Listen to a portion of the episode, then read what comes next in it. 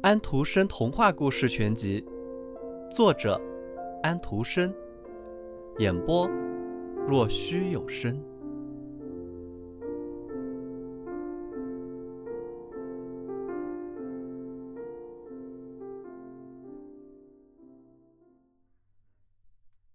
我母亲会织渔网，在海湾里，这里帮了别人的大忙。我们在海边住了很长时间，美丽的海，它的味道像眼泪，它的颜色让人想起那只鹿的泪水，时而是红的，时而是绿的，时而又变成了蓝的。阿夫坦尼德斯会驾船，我和我的小安娜斯塔西亚坐在船上，船儿在水上。就像云儿浮在天上一样，太阳落下去的时候，群山都被染成深蓝发黑的颜色，一道山脉高过一道山脉，最远处的帕纳萨斯山在雪中矗立着。傍晚的霞光落在山巅上，把山巅照得就像一块火红的铁。看去这道光是从山里面射出来的，因为太阳落下去很久很久之后。它还在湛蓝清爽的天空中闪烁着。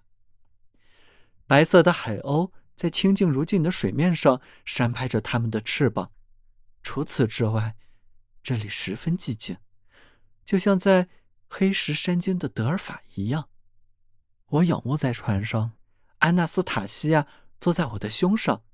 天上的星放射着比我们的教堂还要明亮的光。和我们坐在德尔法的茅棚外看到的星一样，位置原封不动。最后，我觉得我还在老家呢。这时，海上传来波浪击打的声音，小船激烈的摇晃起来。我大声的喊了起来，因为安娜斯塔西亚落到水里去了。不过，阿夫坦尼德斯的动作十分敏捷，不一会儿，他便把她举到了我面前。我们把他的衣服脱下，把水拧干后再给他穿上。阿夫坦尼德斯也这么做。我们待在船上，一直到衣服干了。没有人能了解我们为我们的小干妹妹担心到了什么程度。她的命里现在已经有了阿夫坦尼德斯的一部分了。夏天到了，骄阳似火，把树叶都烤枯了。我想念我们凉爽的山地，想念山中新鲜的水。我的母亲也同样想念家乡。一天晚上，我们又动身回老家了，多么肃穆，多么宁静啊！我们穿过了高高的百里香，香草虽然已被太阳烤干，但还是散发着香气。我们没有遇见一个牧羊人，没有经过一座茅棚，到处都十分寂静和孤荒，只有星光告诉我们。星星还在天上活动着，我弄不清是那明朗的蓝天自己发光呢，还是星星在闪耀。我们能看清山峦的轮廓。母亲点燃了火，烤了几个她带回的葱头。我和小妹妹睡在百里香丛中，并不害怕那嘴里喷出火焰的丑恶的斯密德垃圾，更不害怕狼和野狗。我母亲坐在我们身旁，我想这就够了。我们回到了老家，但是茅棚已经化为废墟。我们不得不重建一个新的。有两位妇女帮助我的母亲。不几天，墙便砌了起来，上面铺上了夹竹桃枝心顶。我母亲用皮子的和树皮编了一些装瓶子的套。我为牧师们看小羊群。安娜斯塔西亚和小乌龟成了和我一起玩的伴侣。有一天，亲爱的阿夫坦尼德斯来看我们，他说他非常想见到我们。他在我们家住了整整两天。一个月之后，他又来了，告诉我们他要随一艘船去帕德拉斯和科夫。他首先要和我们告别，还带来了一条大鱼给我的母亲。他很会讲故事，不但会讲雷潘托海湾的鱼。还会讲像土耳其人现在这样统治着希腊的那些国王和英雄。我见玫瑰枝头上冒出花苞，经过几天、几个星期，花苞绽开成了鲜花。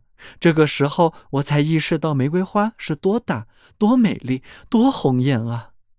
我和安娜斯塔西亚也一样，她长成了一个美貌的少女了，我也成了一个健壮的小伙子。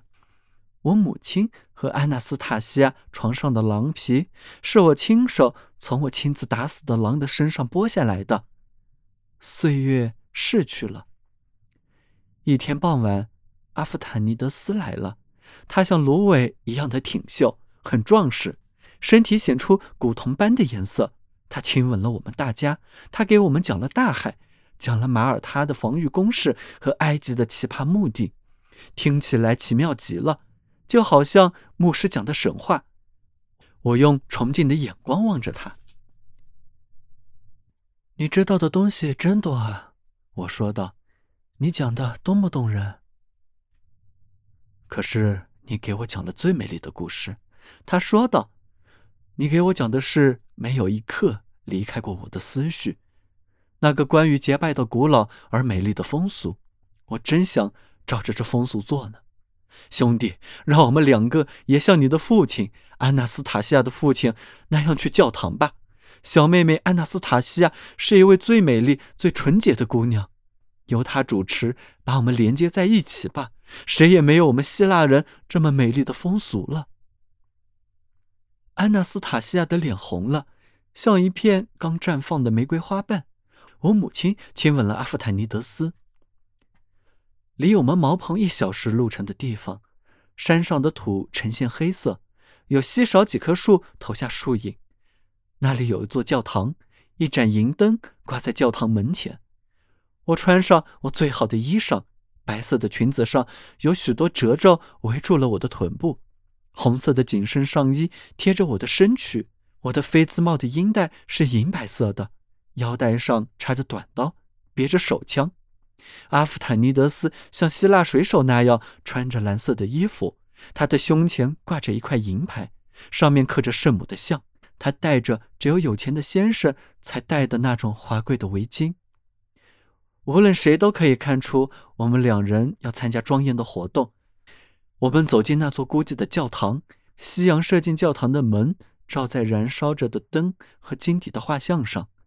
我们跪在圣坛前的台阶上。安娜斯塔西亚站在我们面前，一件白色的长袍飘逸地穿在她美丽的身体上，一串由先前旧臂缀满的项链像一条完整的大衣领，盖住她洁白的脖子和胸。她浓密的黑发梳成了一个大结儿，盘在头上，结儿上戴着一顶帽子，帽上缀着一些从古庙里找来的银币、金币，比她打扮的更美的希腊姑娘不会有了。他的面颊闪着亮光，一双眼睛就像两颗亮闪闪的星星。我们三个人默念我们的誓言。他问我们：“你们愿结为生死之交吗？”我们回答说：“愿意。”你们每个人都能记住，无论发生什么事，我的兄弟都是我身体的一部分吗？我的秘密就是他的，我的幸福就是他的吗？以献身、忍耐，所有这些美德来锤炼我自己的心灵，也以同样的美德来对待他们。我们重复了我们的允诺，他把我们的手握在一起，亲吻了我们的面颊。我们又默默的祈祷着。这时，牧师从圣坛的门走进来，祝福了我们三个人。圣坛的墙后传来了最神圣的圣者的歌声。山盟海誓的友谊建立起来了。离开教堂的时候，我们看见我的母亲在教堂门前真诚的痛哭。在我们的小茅房里，在德尔法山泉旁边，明灯亮起。阿夫坦尼德斯离开的前一天傍晚，和我坐在山岩坡上沉思着。他用手搂着我的腰，我的手围住他的颈子。我们谈到希腊的苦难，谈到可以信任的人，我们的心灵深处的任何想法都是清晰相通的。这时，我紧紧的握着他的手。还有一件事你应该知道，这件事在此之前只有上帝和我知道。我的心中充满了爱，这是一种比对我的母亲、比对你更强烈的爱。你爱的是谁？阿夫坦尼德斯问道，他的脸和颈子都变成绯红的。我爱安娜斯塔西亚，我说道。他的手在我的手中颤抖起来，他的脸一下子惨白起来。我看到了，我很了解。我想我的手也在颤抖。我把身体弯向了他，亲吻着他的面庞，轻轻地说：“我从没有对他说过，也许他并不爱我。兄弟，请记住，我每天看见他。”他是在我身边长大的，是在我的心灵中成长起来的。他说道：“他应该是你的，你的。我不能对你撒谎，我也不会对你撒谎。我也很爱他，但是明天我就要离去了。我们要隔一年才能再见，那时你们已经结婚了，是不是？我还有点钱，都是你的。”你应该接受这些钱，你必须接受这些钱。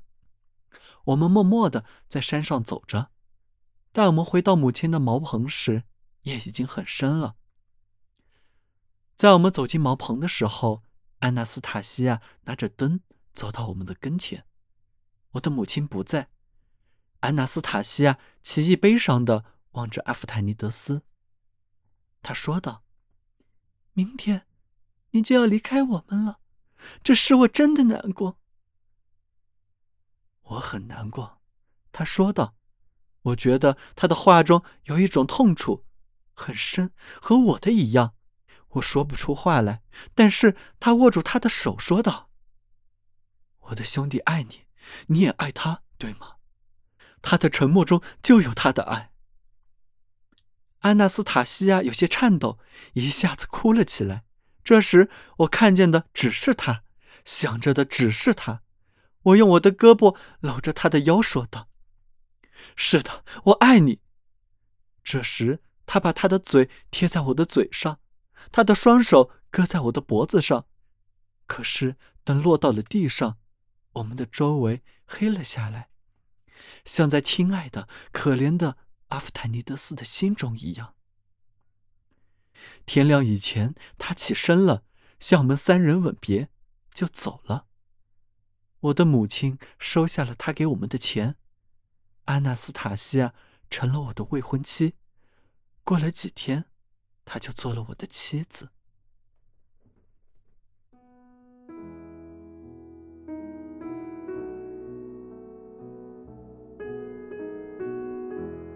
小朋友们，今天的故事。结束了，请闭上你们的眼睛吧，晚安。